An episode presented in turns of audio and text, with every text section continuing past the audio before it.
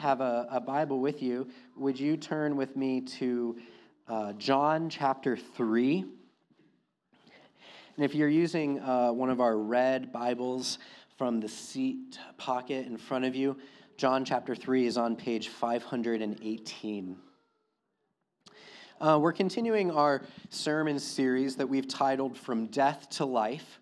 Uh, and, and in this series, we're looking at the, um, the many different ways in which we see pictures of or motifs of God's salvation to us. Um, the different ways in which He is working in our lives to bring us from death to life. And uh, we've looked at a number of these things, and I, I wanted to draw your attention to in one of Paul's letters to Titus, he says this. For, he's talking about how um, we were previously, as Christians, we were previously living in, in disobedience. We were once foolish. We were led astray. We were enslaved to various passions and pleasures. But then he says this But then, when the goodness and loving kindness of God our Savior appeared, he saved us, not because of works done by us in righteousness, but according to his own mercy, by the washing of regeneration and renewal of the Holy Spirit. And so we see that this story of going from death to life includes this idea of regeneration, this giving of a new life from God to us. That's what we're going to look at today from John chapter 3 this idea of regeneration, which semantically just means this to be born again to, to come into a new life.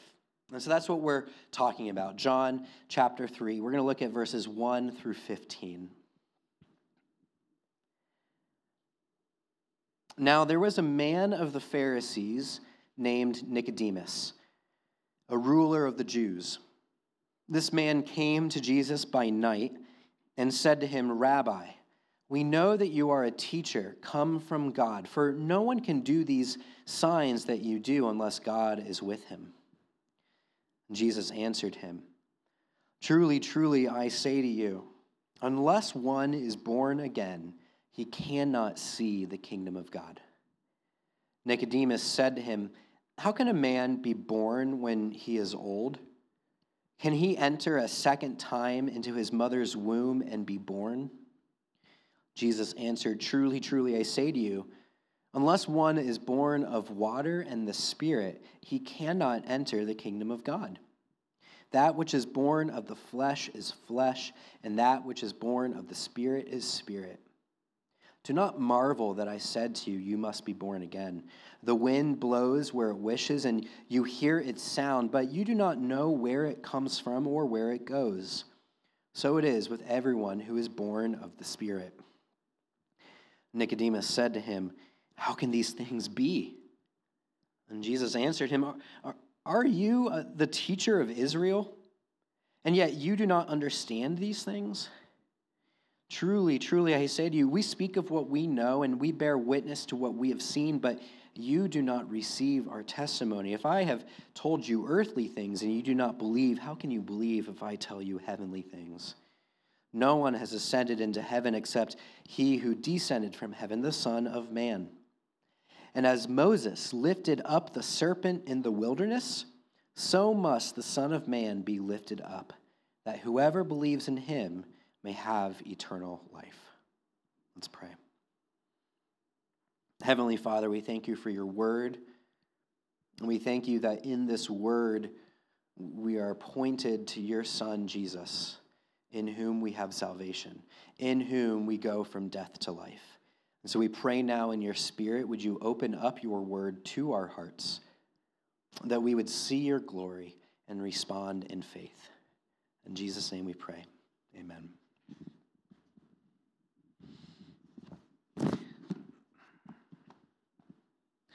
Being born again. That's such a buzzword in Christianity. Um, people identify as being born again Christians. People ask one another, Have you been born again? It's this buzzword, and uh, it comes oftentimes with some cultural baggage. But when Jesus said, you have to be born again, he didn't speak of that phrase with all of the baggage that comes with that word today.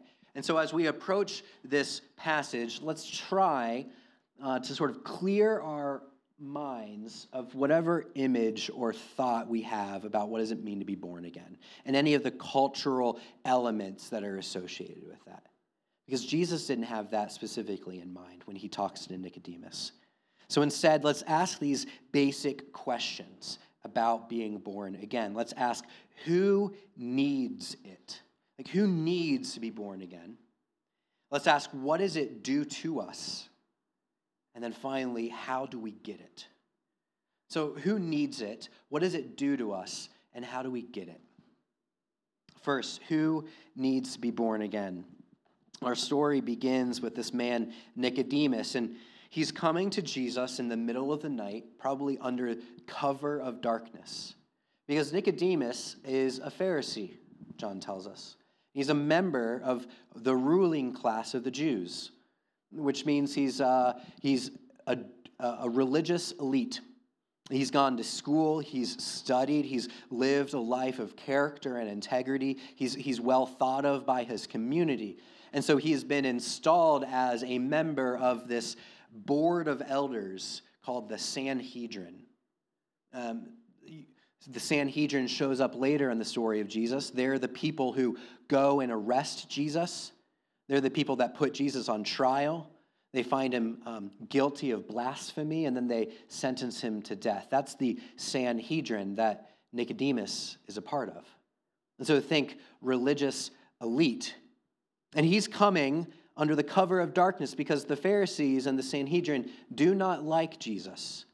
But Nicodemus, he's at least open to who this Jesus guy might be. This is the beginning of the ministry of Jesus, and Nicodemus has probably heard about who this man is, and so he's going in secrecy to find out more information. He even calls him rabbi, teacher, a word of respect, a title of recognition. And he says, Rabbi, I know that you are a teacher sent by God, because no one can do these things that you do if not with God's presence with him. He understands that there's something unique about Jesus. He, he sees something in Jesus that's different. And yet Jesus responds and says, Nicodemus, you might think you know what you see, but you can't really see me. Because he says, No one can see the kingdom of God unless you're born again. Unless you're born again, you cannot see the kingdom of God. Nicodemus wants to know about Jesus he wants to see Jesus. And Jesus says, You can't see the truth unless you're born again. You can't see the kingdom of God. And so, the answer to our question, who needs to be born again? Anyone that wants to see the truth, to see the kingdom of God, has to be born again.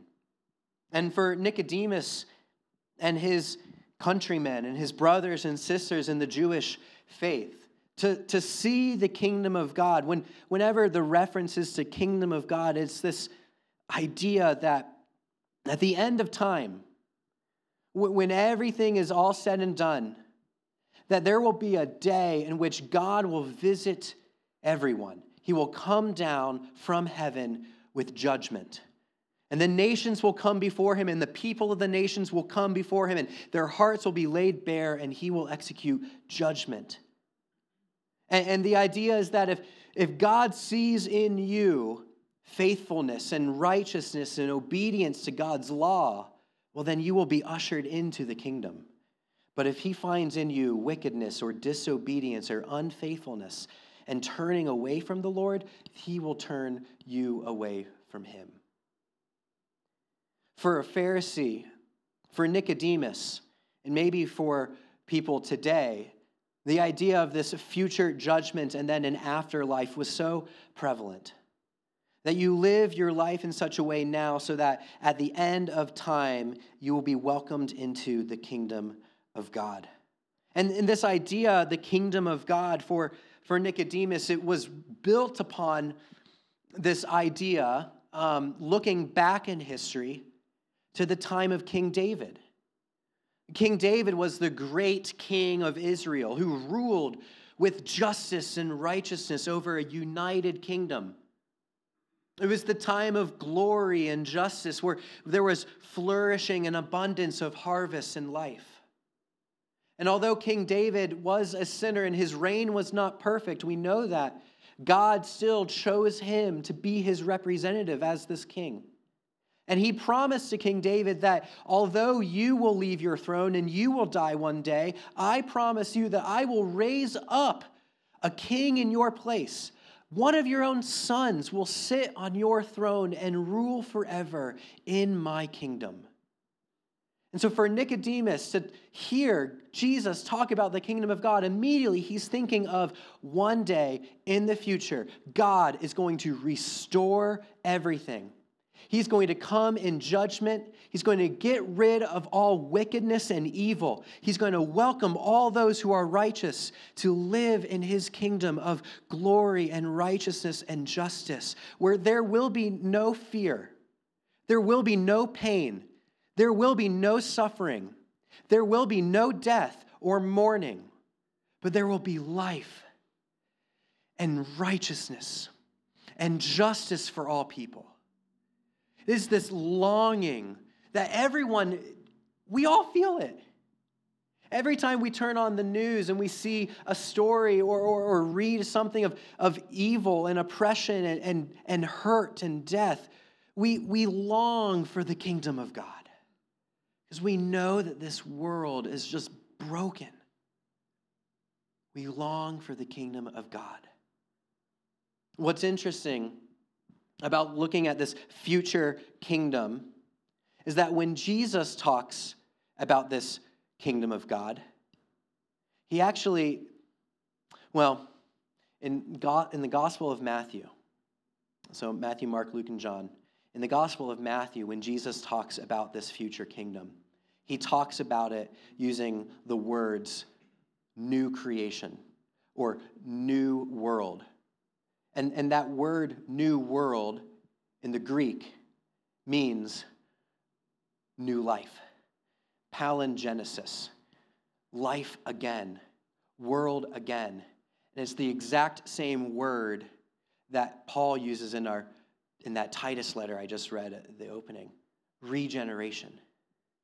So when Jesus thinks about the kingdom of God, he has in mind this image of everything being recreated, reborn, new life.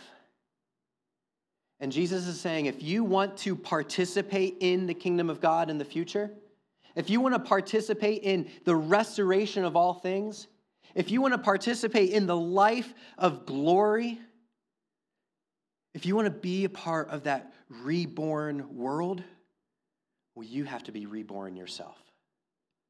You have to be regenerated yourself if you're going to participate in the regeneration of the world. This is fascinating. It was mind blowing for Nicodemus, who always thought that I will not enter into that new world until the end of time. Jesus says, No, you can participate in that new world now. You can be reborn now and begin to live in that future kingdom. It, it, it's like God is bringing the future reality into a present experience. You can begin to experience the life of glory now by being born again. So, who needs it? Anyone who is hurting and longs for healing. Anyone who is weary in this world and longing for rest. Anyone who is enslaved to sin and desires liberation. Anyone that looks at this present world and says, This is not right. They need to be reborn. Because when we are reborn, we begin to participate in that future kingdom of God now. So that's who needs to be reborn. Anyone that wants to participate in that future kingdom today. Second, What does it do to us? You know, what, what does this new birth actually do within us? What does it enable us to do? What does it look like? And, and this illustration that Jesus is using is so, um, so vivid. To be born again. I mean, it, it is just, Nicodemus demonstrates the, the vividness of it when he asks, like, how is that possible? How can a grown man enter again into uh, his mother's womb? It, it, it's so vivid. And, and Jesus uses this illustration to get at the heart of what this does to us. Because when a child is born, like there is this very clear distinction between a child who's not yet born and a child who is born. I mean, for, for many months, that child is not yet born. And then there comes a moment where everything changes. And there's this new life and now the child's born. Jesus is getting us to see that there's this distinct difference between the life of someone who hasn't yet been reborn and someone who has been reborn.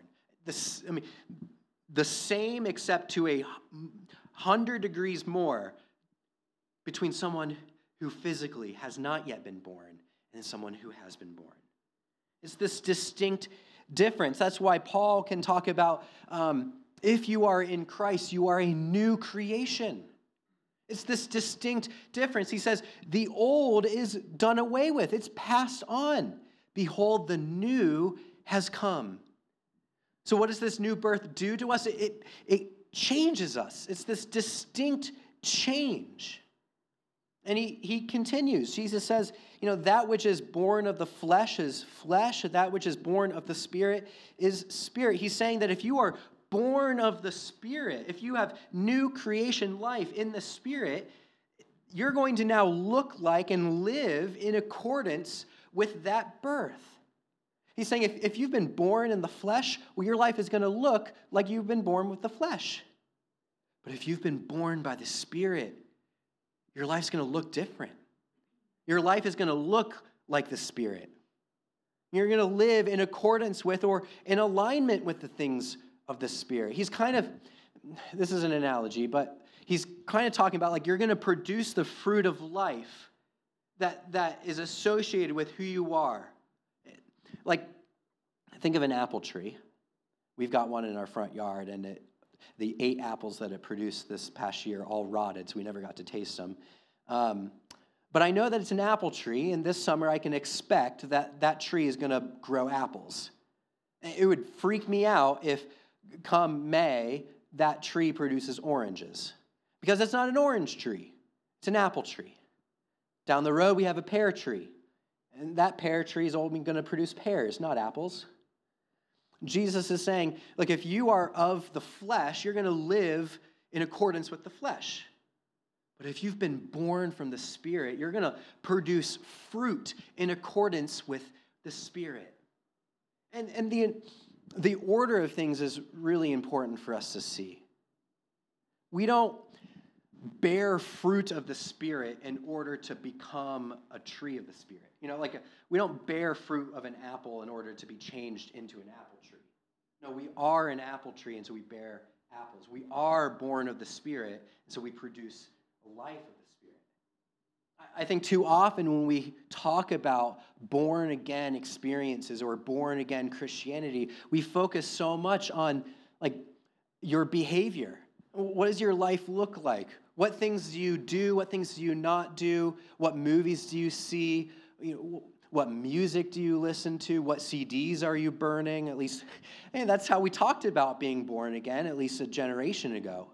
We focus on the fruit of life but Jesus is saying, no, like, don't focus on the fruit of life, focus on the root of your life. Because it's out of the root of your life that you'll produce the fruit of your life. To be born again is this distinct, radical change that takes place at the root of your being. And he gets further into this idea that this change happens at the root when he clarifies what he means by being born again in verse 5. Jesus answered Nicodemus, Truly, truly, I say to you, unless one is born of water and the Spirit, he cannot enter the kingdom of God. So to be born again is to be born of water and the Spirit. Some people might say that to be born of the water and Spirit is a reference to baptism. You have to be baptized to enter the kingdom of God. And, you know, it makes sense. In baptism, we use water and we symbolize the Spirit of God being poured out on someone. And so Christian baptism does point to this new life that we're buried with Christ and raised to new life. But Jesus isn't talking about something that will come into being in the, in the future of the church. He's actually talking about something that he assumes Nicodemus understands. He, he, says, Aren't you not a teacher of Israel, and yet you don't understand what I'm saying? He expects Nicodemus to know what it means to be born of water and spirit. We have to look at the Old Testament. We have to look at the history of Israel to understand what Jesus is saying. And, I'm glad that I chose this for our assurance of forgiveness, but he's talking about Ezekiel chapter 36. Listen again to what we read earlier from Ezekiel I will sprinkle clean water on you. You will be clean from all your uncleanliness. And from all your idols I will cleanse you. I will give you a new heart and a new spirit I will put within you. I will remove the heart of stone from your flesh and give you a heart of flesh. I will put my spirit within you and cause you to walk in my statutes and be careful to obey my rules. Jesus is saying this born again experience is this gracious gift from God in which He comes to the heart of our being, the root of our being, our very heart. He sprinkles us with water to cleanse us, cleanse us from our sin, our impurities, and He gives us a heart of flesh, a new heart. So, what does being born again do to us? It transforms us radically from the heart. It cleanses our heart, it purifies our heart, and then it enables us to live out of our heart. This transformation looks like it's these two things.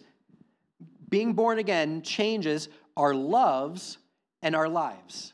Our loves, in the sense that we no longer desire the things that are bad for us. At least this is part of the, the effect of this new birth we have that our hearts are no longer um, stained with sin. We used to desire things that were not good for us, that were not worshipful to the Lord. We desired things that would distract us from the truth. But this gift from God, it cleanses our hearts. It reorients what our desires are, what our loves are. And so we begin to love the things that the Lord wants us to love. We, we begin to love um, His word and fellowship with His people.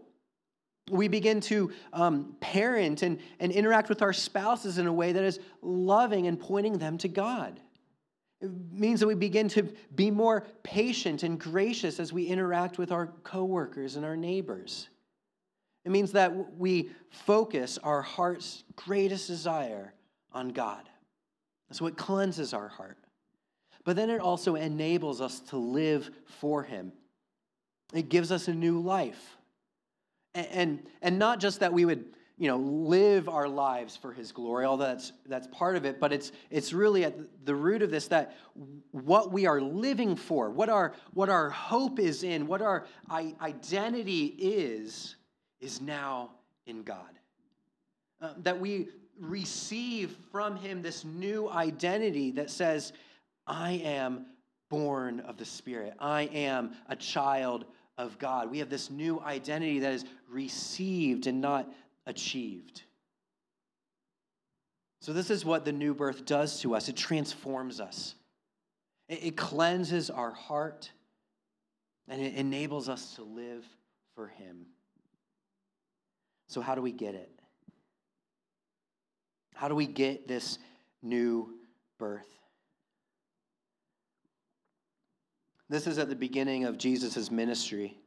And if we look at how Jesus begins his ministry in the other Gospels, he says the same thing.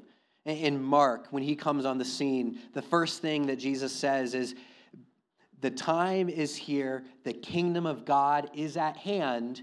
Repent and believe the gospel. He's saying the same thing to Nicodemus Behold, the time is here now. The kingdom of God is available to you now. Repent and believe. That's what it means to be born again, to repent and believe in the truth of the gospel. I said last week, we talked about repentance then too. And I, I, said to repent is to let go of the things that you're holding on to and to take hold of Jesus. That was a great illustration, but Jesus gives us an even better illustration of repentance. He even gives us a, a better description of what does it mean to repent. And he gives it to us by way of this illustration from Numbers chapter 21. He's talking about Moses.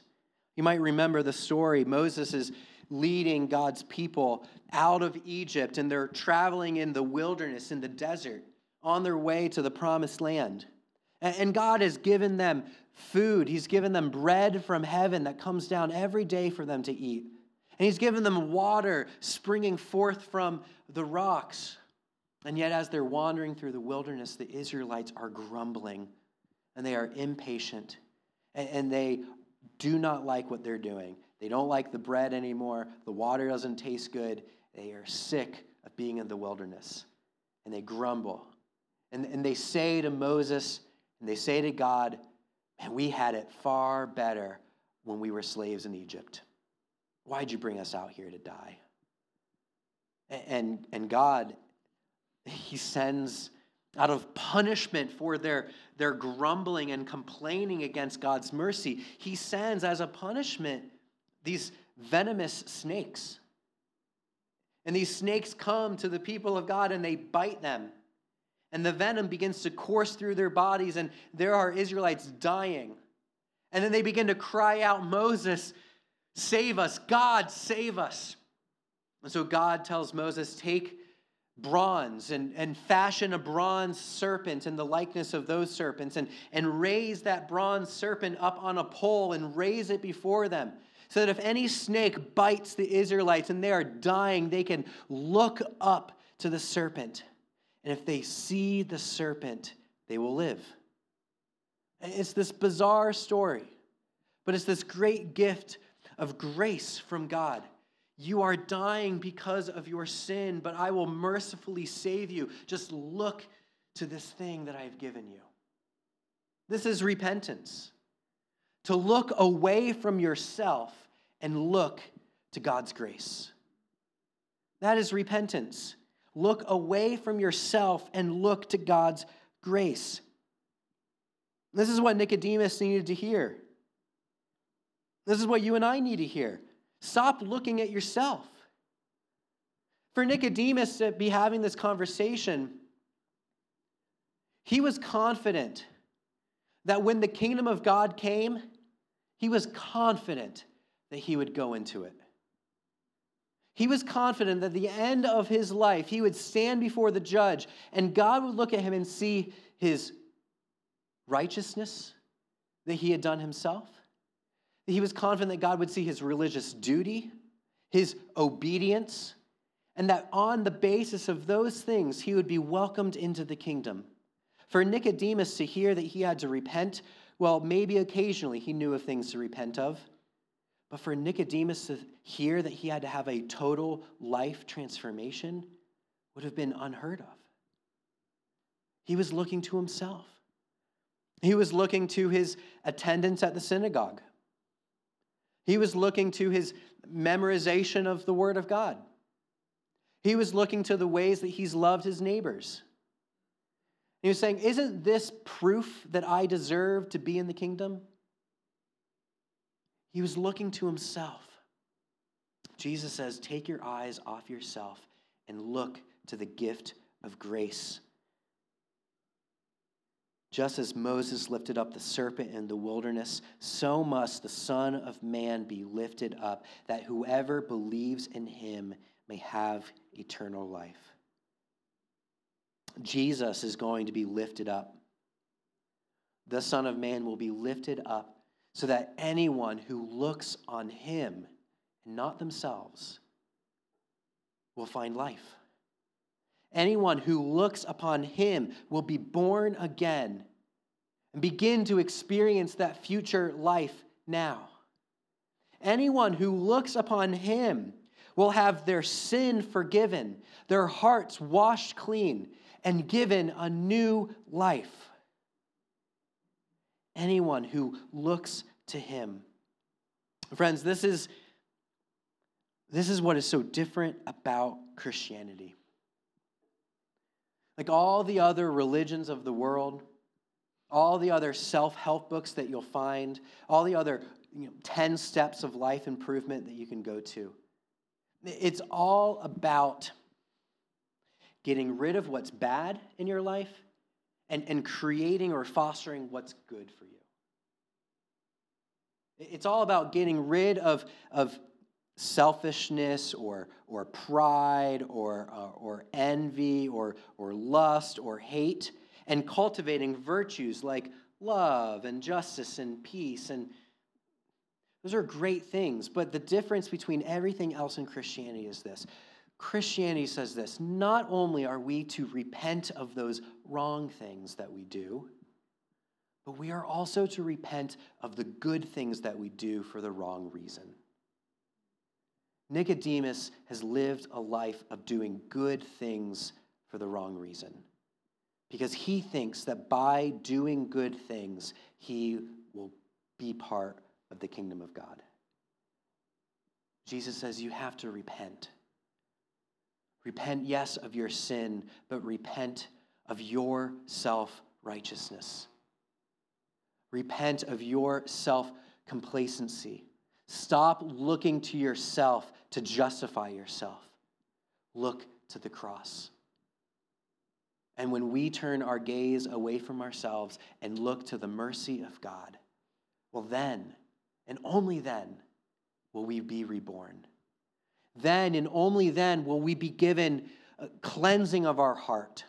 Then and only then will we receive a new life, a transformed heart that produces the fruit of righteousness. Then and only then will we begin to experience the kingdom of God, future made present. That's what it means to be born again, to look to Jesus and live in him. Let's pray.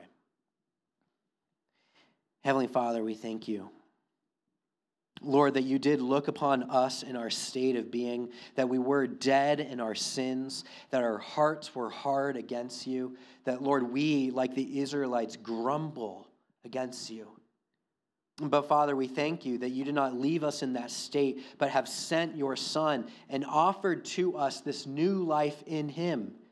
We pray, Lord, that we would walk in the truth of what it means to be born again, this new life from Jesus.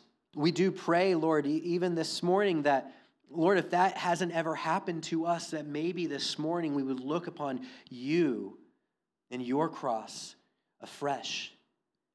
And Lord, that when we gaze upon your Son on the cross, that we would Lord, that we would experience that cleansing and revival that you do promise us. And we thank you for your word, your truth. We, we thank you that it leads us to life. And we pray, Lord, that you would apply this truth to our lives even now. In Jesus' name we pray. Amen.